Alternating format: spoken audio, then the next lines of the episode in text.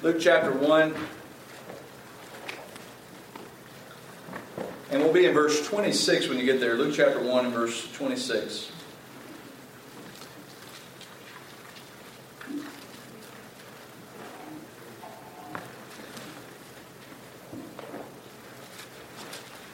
We looked at these verses last week, but I'm going to uh, uh, look at them maybe just a different way this morning. But Luke chapter 1 and verse 26, it says, And in the sixth month the angel Gabriel was sent from God into a city of Galilee named Nazareth to a virgin espoused to a man whose name was Joseph of the house of David, and the virgin's name was Mary. And the angel came in unto her and said, Hail, thou that art highly favored, the Lord is with thee, blessed art thou among women. And when she saw him, she was troubled at his saying, and cast in her mind what manner of salutation this should be. And the angel said unto her, Fear not, Mary, for thou hast found favor with God. And behold, thou shalt, bring, thou shalt conceive in thy womb, and bring forth a son, and shalt call his name Jesus. He shall be great, and shall be called the Son of the Highest. And the Lord God shall give unto him the throne of his father David. And he shall reign over the house of Jacob forever, and of his kingdom there shall be no end. Then said Mary unto the angel, How shall this be, seeing I know not a man? The angel answered and said unto her, The Holy Ghost shall come upon thee, the power of the highest shall overshadow thee. Therefore also that holy thing which shall be born of thee shall be called the Son of God. And behold, thy, son, thy cousin Elizabeth, she has also conceived a son in her old age, and this is the sixth month with her who was called barren. For with God nothing shall be impossible. And Mary said, Behold, the handmaid of the Lord, be it unto me according to thy word. And the angel departed from her. Let's go to the Lord in prayer. Heavenly Father, we do thank you for the day that we have. We're thankful for the time that we have to worship you and uh, to think about who you are and what you came to do. God, we're so thankful for this time of year because it helps us to remember that you did send Christ, um, born of a virgin, uh, made in the image of a man like us, but one who was without sin, one who could die in our place. And God, we're thankful for the salvation that Jesus has provided.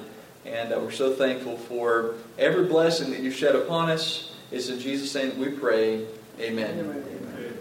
When you go looking in the Bible for the uh, story of, I guess you could call it the Christmas story, uh, you're going to find that the birth of Jesus is only recorded in four chapters of the Bible. You have Matthew chapters 1 and 2, and then you have Luke chapters 1 and 2, and there's only really a small amount of information that's given about Jesus' birth, and even less about his childhood once he began growing up.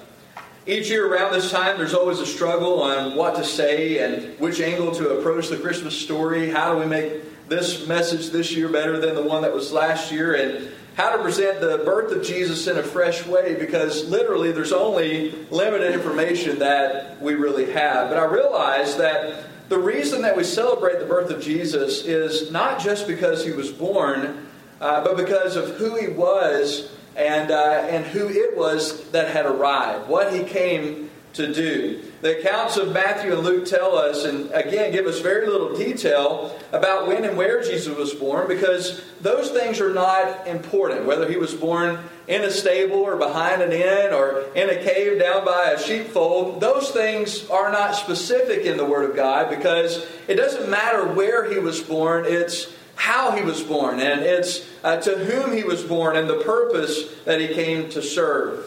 They all go into great detail explaining the person that was born that day, however. Almost every word spoken of him pointed not towards the baby in the manger, but towards the man that he would become and the mission that he was sent to accomplish. And so I want us to look at three things about the man that was born that day the first thing I want us to see is that this man would be Emmanuel, and we find that in Matthew chapter 1, verses 21 through 23. So if you will, go ahead and turn there just briefly. Hold your place in Luke chapter 1, but go back with me to Matthew chapter 1 and verse 21. Matthew chapter 1, verse 21. We have the angel speaking to Joseph who said, and she shall bring forth a son, and shall call his name Jesus, for he shall save his people from their sins. In verse 22 it says, Now all this was done that it might be fulfilled, which was spoken of by the Lord uh, spoken of the Lord by the prophet, saying, Behold, a virgin shall be with child, and shall bring forth a son, and they shall call his name Emmanuel, which, being interpreted, is God with us. What we find in these scriptures is that there was something that was extraordinary about this child that was to be born, and of course, the man that he was to become. He was more than just a son being born that day. He was the Son of God. This is the only time that has ever happened in history where the Son of God was born. We find over in Luke chapter 1 and verse 32 in our original text that he shall be great and shall be called the Son of the Highest. Uh, we find in, in our text then today that he was more than just a man, that he was God in man. In fact, in Matthew, when we look at that old prophecy that he shall be called Emmanuel, the word Emmanuel means literally God with us. And so we see God being present among his people. Now, one thing that I want to point out, and I think is very necessary for us to understand, is that Jesus was not uh, like Hercules. He was not a demigod. He was not half man, half God. He wasn't just a son of God. When we say that Jesus was Emmanuel, or when we call him the Son of God, literally what we're saying is that God came to earth in a human form. That we're, we're not, he wasn't just part God. He didn't have some of the power of God. He was God in the flesh. I think it's so interesting when you look in John. I love the book of John because it shows us so much of who Jesus is. Not just who he was, but who he is. And in John chapter 1 and verse 1, it says, In the beginning was the Word. And the Word was with God, and the Word was God.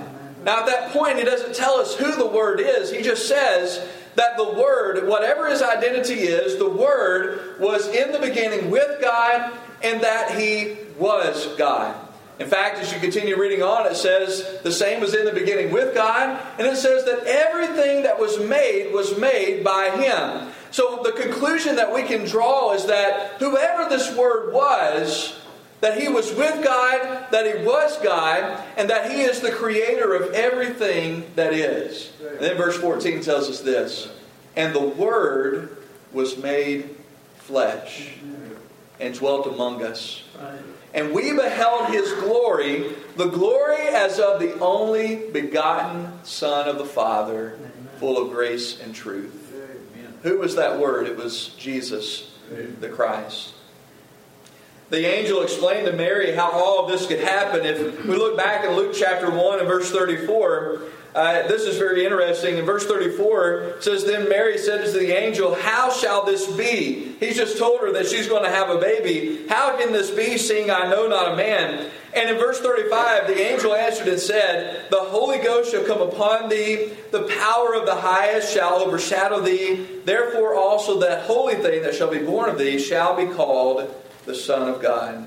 It's very important to understand that Mary was pure. She was a virgin. Therefore, having a child would have been impossible for her. The angel explained that God was going to take care of everything, that this was not be a normal pregnancy, that the Holy Spirit would perform a delicate procedure of planting the divine seed within the womb of Mary. Therefore, Jesus was the son of a pure virgin mother and the Almighty Heavenly Father. Look in Luke chapter 1, verse 37 in case you have any questions about how this could be possible, in verse 37 he says, For with God nothing shall be impossible. Right.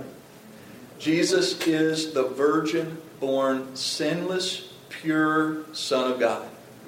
Right.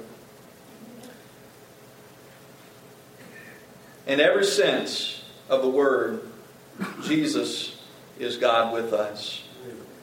Not only is he Emmanuel, but he is, as we looked at last week, he is our Messiah. In Christianity, we become more familiar with the term Christ, but really they are the same exact term, they're the same exact words. When we say Jesus Christ, we are saying Jesus the Messiah. Uh, Jesus, or, or, Christ, excuse me, is the equivalent of the Hebrew term Messiah, they both mean the anointed one. For the Jewish people, the Messiah or the Christ was a long awaited man of God who would be their king and redeemer. And since the days of David, Israel had been waiting for a king whose throne would be from everlasting to everlasting. In Jeremiah chapter 23 and verse 5, he says, Behold, the days come, saith the Lord, that I will raise unto, uh, unto David a righteous branch and a king shall reign and prosper, and shall execute judgment and justice in the earth. He promised, among many other promises, that there was an anointed, a messianic king who would come, who would be from the, uh, the line of David, from the lineage of David, and would rule forever upon his father's throne. Look at Luke chapter 1 and verses 31 through 33. It says there in Luke chapter 1, verse 31 Behold, thou shalt conceive in thy womb and bring forth a son, and shall call his name Jesus. Now, who would this Jesus be? He says, He shall be great, he shall be called the Son of the Highest. The Lord God shall give unto him the throne of his father David, and he shall reign over the house of Jacob forever, and of his kingdom there shall be no end. I want you to know that Jesus is not only God with us, He's not only Emmanuel, but He is the Messiah. But I want us to see one other thing that Jesus is today, and that is He is the Savior. It's one thing to understand that He's God with us. It's one thing to acknowledge the fact that He must be the Messiah that's been promised and waited on. But the question this morning is Has He become your Savior? That's the most important answer you could question. A question you could answer, excuse me, this year is: Is he your savior? Now the Jews were waiting for a king, but the prophecies of the Messiah do not begin with Israel's need for a king. Before promise, uh, Moses promised a prophet like unto himself, before Jacob ever spoke of the scepter of Shiloh, before Melchizedek ever walked out to meet Abraham, there was a promise that was given all the way back in Genesis chapter 3. You see, after Adam's sin in the garden, God made a promise. He said, The seed of the woman shall crush the head of the seed of the serpent.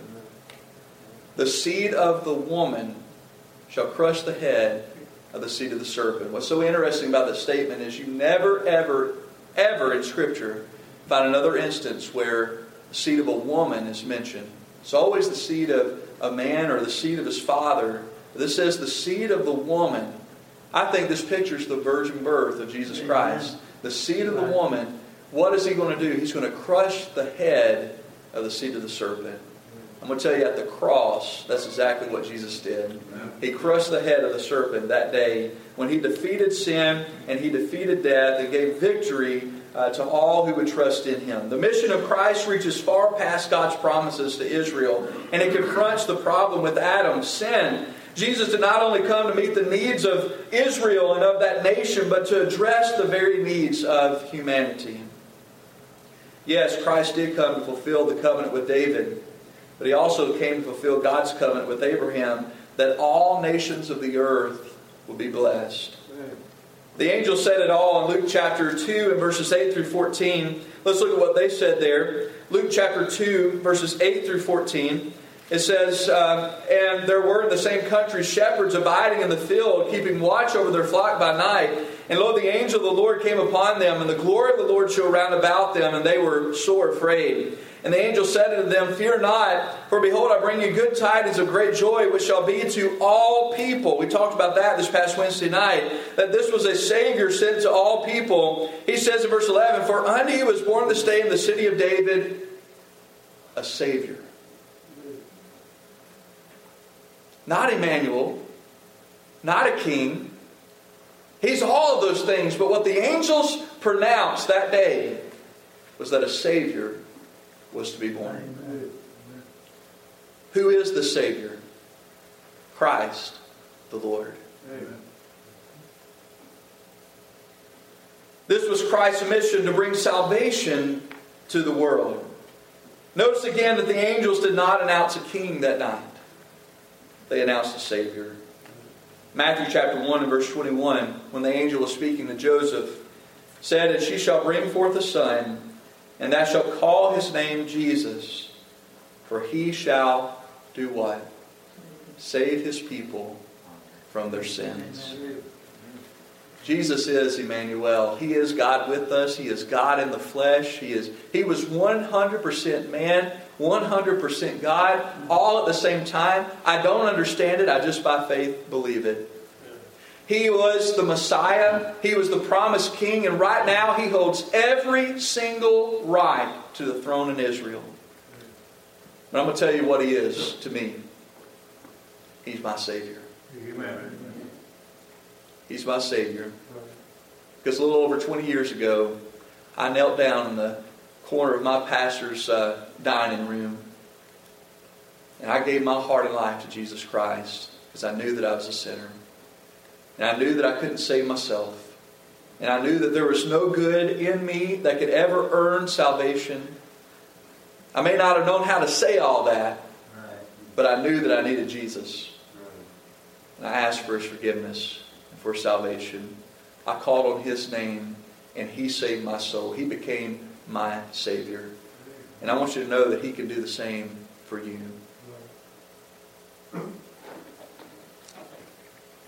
There are many things that I hope you know when we go into Christmas. I hope you know that God's real. I hope you know that His Son is Jesus Christ. I hope you know that His Son Jesus is all God. I hope you know that He's the Messiah, He's the King of Kings and the Lord of Lords. I hope all of that is in your minds as you sing all these praises, these wonderful songs that we have that exalt Jesus and exalt who He is. And I hope all of that registers with you this year. But above all those things, I hope that as you go into this season, that you not only know Him as God, that you not only know Him as King, but I hope you know Him as Savior this year. And if you don't, I want you to know you can. Jesus Christ died on the cross for your sin. He died because that's what your sin earned you. He paid your sin's penalty. And the Bible tells us that if we will call upon the name of the Lord, that if you could turn from your sin and turn to Jesus Christ, and by faith uh, look to Him for salvation, the Bible says that whosoever shall call upon the name of the Lord shall be saved.